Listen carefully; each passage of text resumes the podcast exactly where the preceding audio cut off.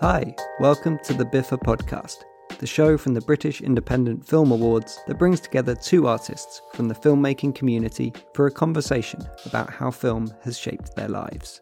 In this episode, actors Ray Panthaki and Vinette Robinson, who could be seen on screen together in the high intensity one take wonder Boiling Point from director Philip Barantini, spoke to each other about their cinematic upbringings at the BIFA Awards, Vinette won the prize for Best Supporting Actress for her work in Boiling Point. The film follows a chef, played by Stephen Graham, working in the heated environment of a frantic restaurant alongside his colleagues, including Ray and Vinette, during one of the busiest and most stressful shifts of his career. After intense planning and rehearsals, the film was shot in one single take, and, unsurprisingly, went home with the Best Cinematography Award at the BIFAs, as well as prizes for Best Sound and Best Casting. Audiences might recognise Ray from Netflix astronaut series Away, as well as gritty crime drama Gangs of London. And if he wasn't busy enough, as well as being an actor, he's also a writer, director, and producer too.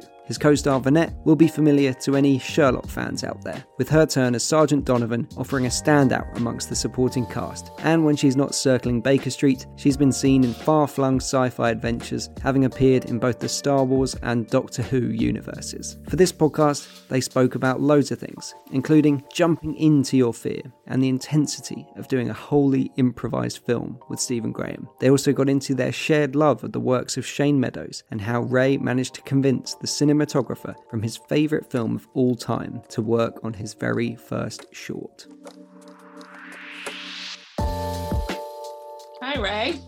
Hey Vinette, how you doing? I'm good. How are you? Good, good, good. And we clearly are both technically inept, as Yes. we've just proven. But we're here. We're here now. We're doing this. so, I'm interested to know what your first experiences of film and cinema were growing up.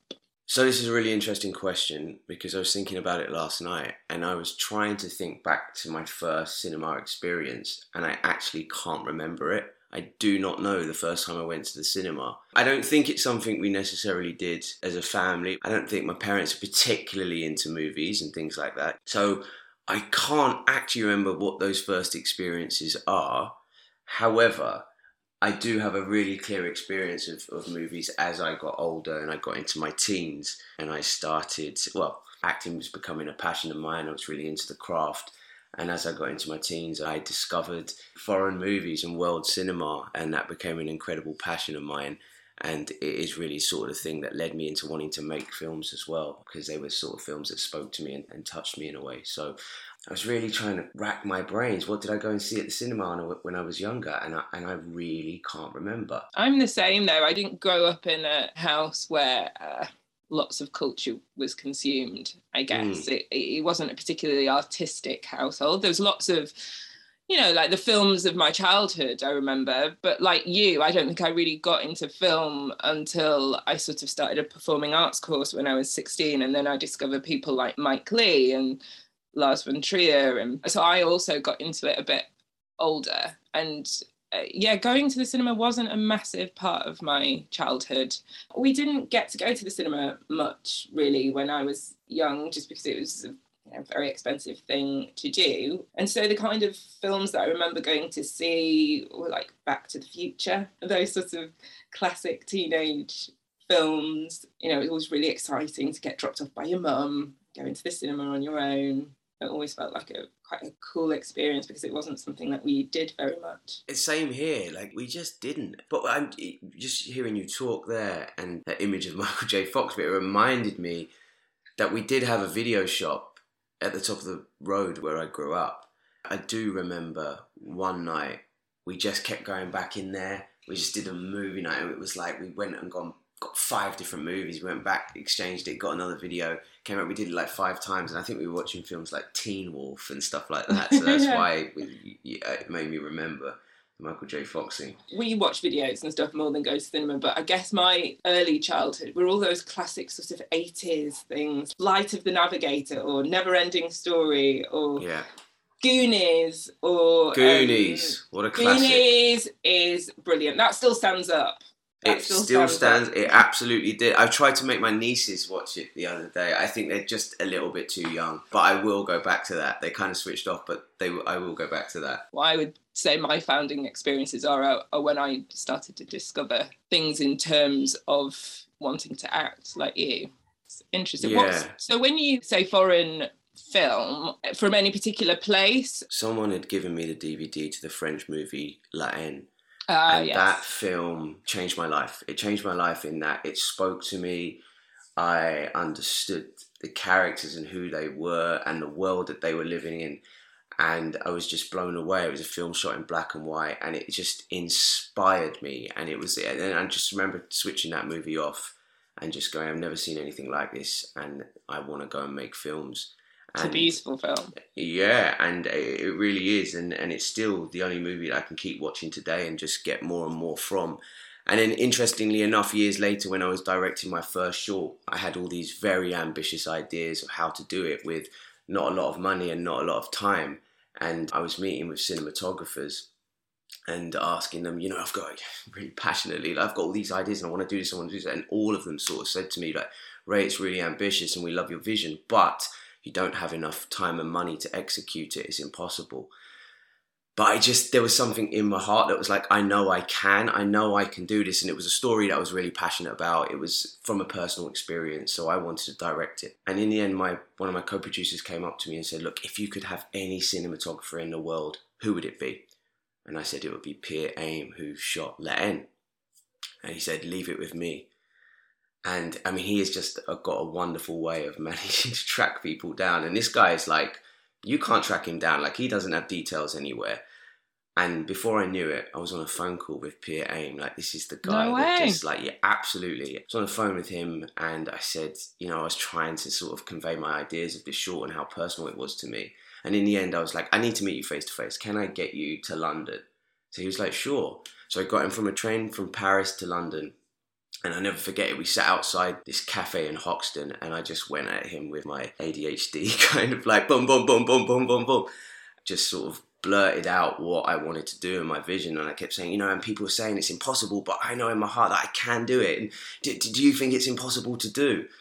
And he was like, what you're trying to achieve is really, really difficult under the circumstances, but I don't think it's impossible. And then I was like, will you shoot it for me? and he was like, "I love your passion.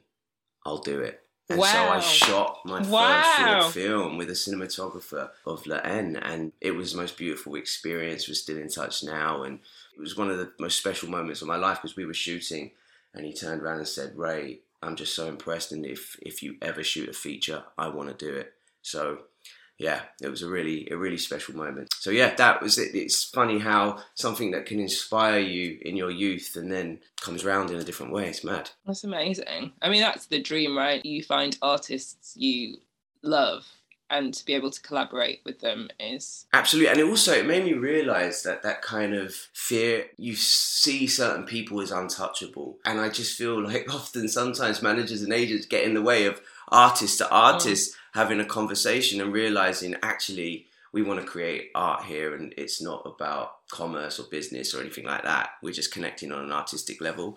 And so it really opened my eyes to what's possible if you often just reach out to people. What was the film that inspired you mostly in life? Well, I think the first time that I recognised the world that I grew up in were through the films of people like Mike Leigh. Rita Sue and Bob too is another one that I was just sort of rewatching because I haven't seen it for years because it's set in my hometown you know, by the script by Andrea Dunbar, who is from hmm. Bradford. Mm. I grew up in a very working class area of Bradford on a council estate. And I don't know, there was just, even though uh, Life is Sweet is the first Mike Leigh film I saw, and even though it's not set in that place, it, it was set in a similar social background. And I don't know why, but I guess it's like you with La It, it, there's just something inside you that you recognize and it ignites. And it just sort of sparks something in me to be able to tell lives about the people that I grew up around, the people that I recognized that didn't make it seem a million miles away anymore, this thing that I wanted to do. Obviously, it's important to be transformed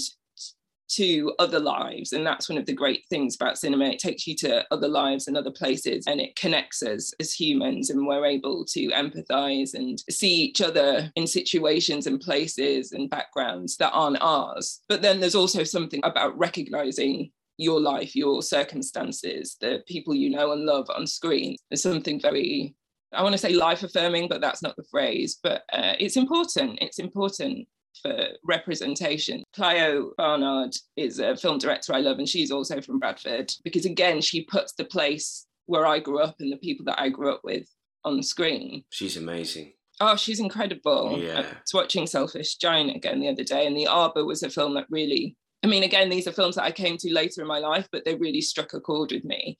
The Arbor floored me. It's a documentary, actually, but she uses actors to lip sync and dramatize the words of the people she's interviewed. Wow. Again, it's about Andrea Dunbar and it's sort of interspersed with a company of actors doing her first play, The Arbor, on the Buttershaw estate where she lived and grew up, with interviewing people from her life and then following the path of her daughter. And her daughter was a mixed race Asian girl who was born in 81, the same year that I was born. Sort of her experiences growing up in a very white working class council estate with the, the sort of racism she experienced and how society was reflecting around her. My mum also had a friend who worked in the women's refuge that Lorraine, Andrea's daughter, was in. So it just, I don't know, it just felt incredibly personal. It just felt my, my life is not that. Andrea and Lorraine's life was difficult, but it just struck something in me. It can be really easy to just be like, it's so grim, but it's showing all the facets of that life and how funny and charming and complicated people are amongst all that, amongst difficulties, I think.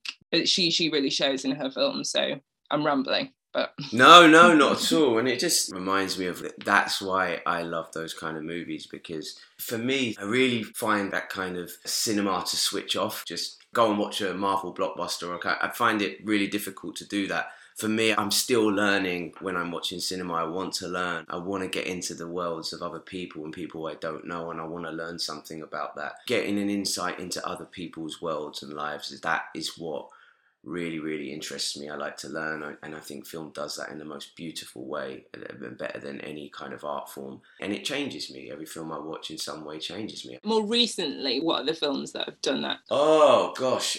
I think what films have done it recently? In the last few years, I thought Capernaum was just this beautiful film set in Lebanon about a young, I think it was probably a five, six year old kid and I don't want to spoil it, but ultimately he's taking his parents to court, and then we get a vision into his world and his life, and him living on the streets, etc., etc. He leaves his parents and and goes off, and it's just the most beautiful movie, and it really, really touched me and affected me, and it was like exactly the type of movie that I would I guess like to make in a way, and I just thought it was it was exquisite filmmaking in all ways, and it got recognised. I think it got a foreign film Academy a nomination and stuff. But you must catch this film because it is absolutely beautiful and a complete piece of art. Yeah, so that's probably the film of the last few years that really had an impact on me and went straight into the top ten the top. And when you say impact, you mean like emotional impact? Like... Emotional impact. Again, like putting me into, immersing me in a world that I didn't really know about. It's just beautiful in every way. In every way, technically beautiful. Performances are stunning. This kid's performance is one of the greatest on-screen performances that I've ever seen. And to think that he wasn't an actor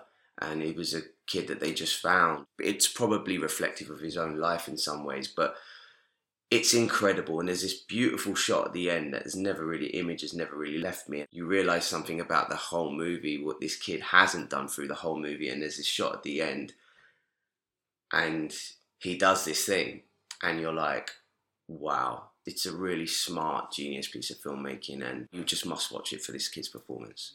It really is a stunning film and you have to let me know once you've watched it what you think. I will, I will for sure. One of the films in recent years that I've really loved and made an impact on me was Rocks. Did you see yeah, that film? I did, oh absolutely. Oh my god, it's so beautiful. And I guess I'm realizing a lot of the films that I've talked about are centered on youth as sort of coming of age or struggling with coming of age. Like those girls are. I just thought it was made with such compassion and so beautifully observed. Obviously, it's heartbreaking, but it's not without hope. And also, I think a lot of these films also have a real social message, showing a variety of Britain and holding a mirror up, I guess. The filmmakers that I I like do that. So yeah, that I just I thought both those central performances, the, the two girls in that were extraordinary, and it really broke my heart. Yeah, they are extraordinary, and it's a really, it's a really amazing film. That I really enjoyed it. It reminds me of that feeling that you speak about. Like, it reminds me of when I watched um, Andrea Arnold's Fish Tank for the first time. Mm. That again, at the time, I was like, "Oh, this is the best British movie I've seen. It's incredible," and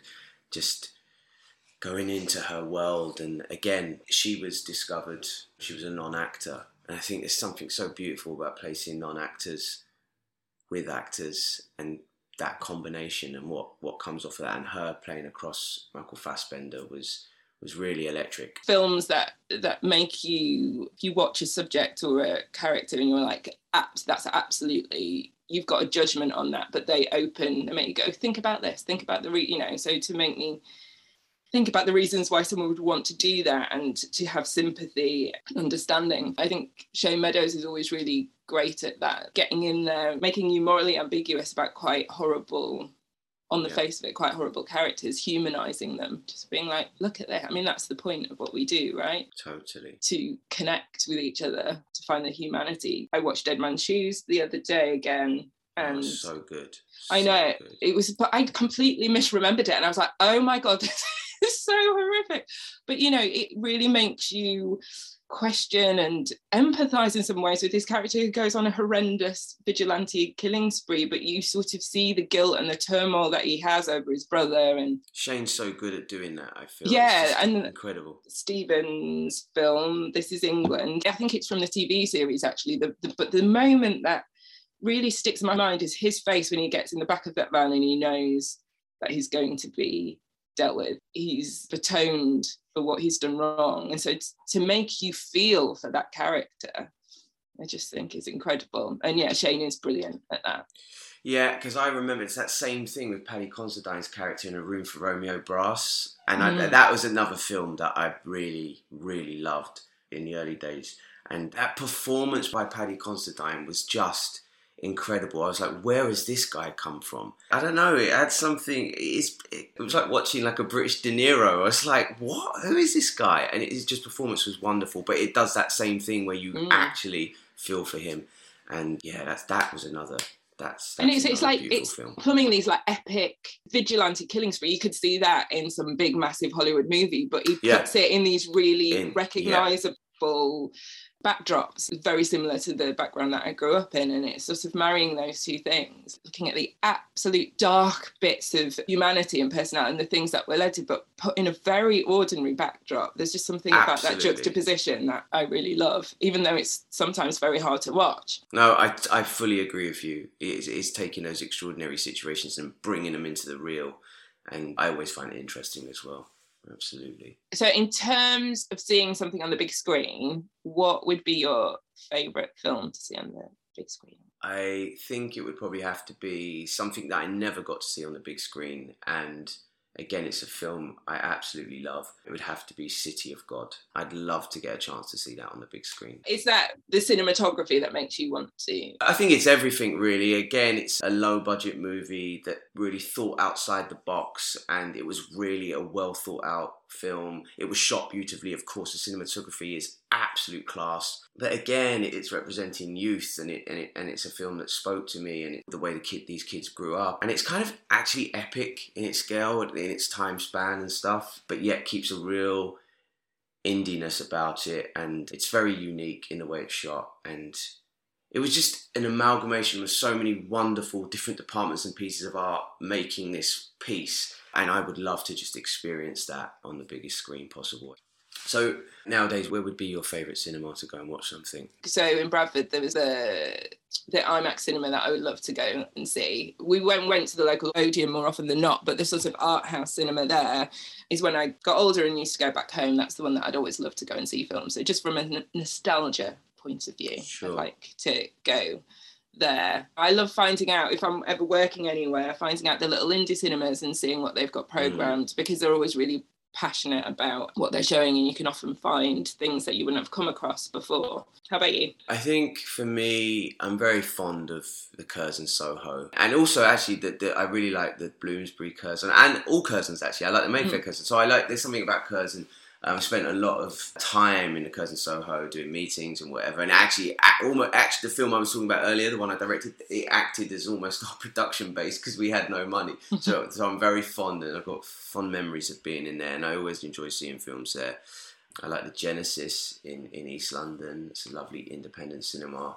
So yeah, I'd much prefer these sort of independent cinemas over over the big sort of chain ones. something a bit more intimate about them as well as being seen turning it into a makeshift office. At the time of recording, Ray can actually be seen on screen at Curzon Soho as well, alongside Vinette in Boiling Point, the film that brought them together. Here, they get into their terror and rewards of embarking on such an ambitious project. So, obviously, we did an improvised film together where everyone Every to... time you say that, that gives me like nightmares and the fear in my stomach all comes back. Yes, it was indeed. It, was that the um, only improvised film you've done? Early on in my career, I did a film with the wonderful director Antonia Bird. We did a film all set in a rehab, which actually I think was Danny Mays' sort of first role, and he was he was his first leading role certainly. That was all improvised, but there was a huge amount of rehearsal time to sort of build those characters. So we knew who these people were inside out, and we were able to do it with a lot more ease. We didn't have so, that kind of rehearsal. No, time. we certainly did not. So would you say it's not the improvisation that bothered you so much, um, that made you as nervous? It was more the rehearsal time. I think it was a, an amalgamation of all of it because we, I, what I realised on Boiling Point is that you could have been. It didn't matter how well rehearsed you were because Stephen is a law unto his own, so he'll come in and he'll just feel what he's feeling in that moment and say what he's feeling in that moment. So you have to be present, completely present, and you know, you know, you were there, and you have to be like, right, I'm throwing the ball back. Like, what, what's coming at me next? I don't know how much rehearsal time would have changed that. I mean, I'm sure you'll you'll second this, but there was just something so beautiful about doing that and just having to be present for that hour and a half. Exactly. And also, I guess we did. I think it would have been different if we knew we only got four shots. but because right. we didn't so yes there was pressure but not overbearing amount because we were like, well, we've got time to play. So yeah, I was thinking about that the other day, and I was thinking like how much of a masterstroke really that was from the producers to absolutely keep that back from us because it would have. Who knows if we had known that one little bit of information, we may not have got what we've got today because it would have absolutely added the level of pressure. Exactly. And but isn't that like the alchemy of what we do? You just don't know, do you? You could have the best script and the best cast and the best director and the best crew and and sometimes it just for whatever reason doesn't come together and then other times it just does and yeah. um, that's part of the magic of filmmaking absolutely but that was a crazy but probably the most enjoyable experience definitely the most fulfilling experience on a film set for me i mean you obviously remember that when we got the take and we that cheer that erupted every time we finished one. I mean, especially one with, with the one that we knew we had in the bag. Mm. It was because we amazing. felt it. It, it was yeah. A, yeah, we felt it. We felt that we'd got it. It wasn't just getting through it. We just got through the previous takes, but it didn't feel like the, it didn't mm. have the mm. energy of those. And to be on a set that was properly creative. I mean, we don't always get the joy of that, but I think all the films that we've spoken about today have that, you know, and you're able to collaborate as a filmmaker rather than just come in and do your lines and off you go. Just the way it was all set up, everyone was invited to bring some of themselves to that project and I think that shows in the end. Yeah. Especially given that we we didn't have much rehearsal time. Oh gosh. Yeah. It just forces you to turn up with something. You can't not, can you? Because no. No. So, I look back on that now. It's almost like, gosh, how did we do it? How did we do it? But we did. I think a lot of the filmmakers that I like work in a similar way that, you know, they're very carefully structured and scripted, but there's an element of freedom that lets their actors play and improvise. And I just really love that way of working. It's so rare that you get a, a chance to work like that. Um, obviously, Stephen Graham is a brilliant actor, so you want to be alongside him. But also, it was a revelation like the rest of the cast. Lots of people who I didn't know were all brilliant. And I also, just from meeting Phil and talking to Phil, and like when you meet a filmmaker and and a story is coming from such a personal place and they're putting their heart and vulnerability into it that's so important it's coming from somewhere real and that always draws me in it's again i've said it a lot it's about connecting and telling stories but when something comes from such a, a personal place and there's such a deep need to communicate that i think you're halfway there totally agree i totally agree and for me it put the fear in me to the point of like I was like I can't do this. I want to say no. I just there's everything about this scares the life out of me, and I will be terrible. And the idea of it being one take, the idea of it being sort of semi improvised, the idea of working with Stephen, who I completely admire, and so it was just all these things that just make you go ah. But it was during a period of self reflection for me, and I was really assessing my choices and my decisions in life and where I was at, and I realized I'd come to the conclusion that it's those moments of fear. And uh, if I look back at those moments of fear the things that really scared me in life, when I jumped into them, they proved really fruitful. And so I, as much as it scared me, I was like, Ray, you got to listen. You got to jump into that fear because most of the time it's worked out for you. So I did, and as much as it scared the life out of me, again, it's proved really fruitful. The film has been so much more successful than any of us could have imagined. And it's just and and people are really being touched by it and moved by it. And uh, and so yeah there's been huge fruits at the end of it. So that's my advice for today. Jump into your fear people. Jump into your fear. And i'm really glad that i, I did. And it's created this new energy for wanting to do more of that style of filmmaking. It's always cool isn't it? Just hearing what other people's influences are. So. Yeah, and we didn't obviously didn't have that time to do that when we were working on that set. I mean, when you're usually on a u- usual set and you've got all that downtime where you're sort of just chilling, you're waiting to go up, you're always chatting to people and stuff. But we didn't on Boiling Point. No, so we, we were just thrown into this, and we were having to be on it the whole time. So it was just, it's yeah, it's really nice to connect and learn about what films inspire you. And I've got a good couple of films to go and watch now. Yeah, I'm going to text you a list of them. You have to, but Capernaum, I think you should definitely check out. I think you'd love Will it. Thanks, Ray. Cool. Cheers. Good to see you. Bye. Bye. Thanks for listening to this episode of the BIFA podcast. If you haven't already, subscribe to the show and make sure you get our next episode straight away. If this is your first time listening, have a look back in our feed to catch up on any episodes you might have missed including conversations between Riz Ahmed and Yann Demange, and Best Actress winner Joanna Scanlon and her Afterlove co star Nathalie Richard. And if, like Ray, you're a big fan of La Haine, well, then so is Reggie Yates, who told us all about why he loves that film so much in one of our earlier episodes, too. Thanks for listening. The BIFA podcast is a Little Dot Studios production for BIFA. The show is hosted by me, Jake Cunningham, and I'm one of the producers as well, along with Ellie Aitken and Harold McShiel. The show's edited by Content is Queen.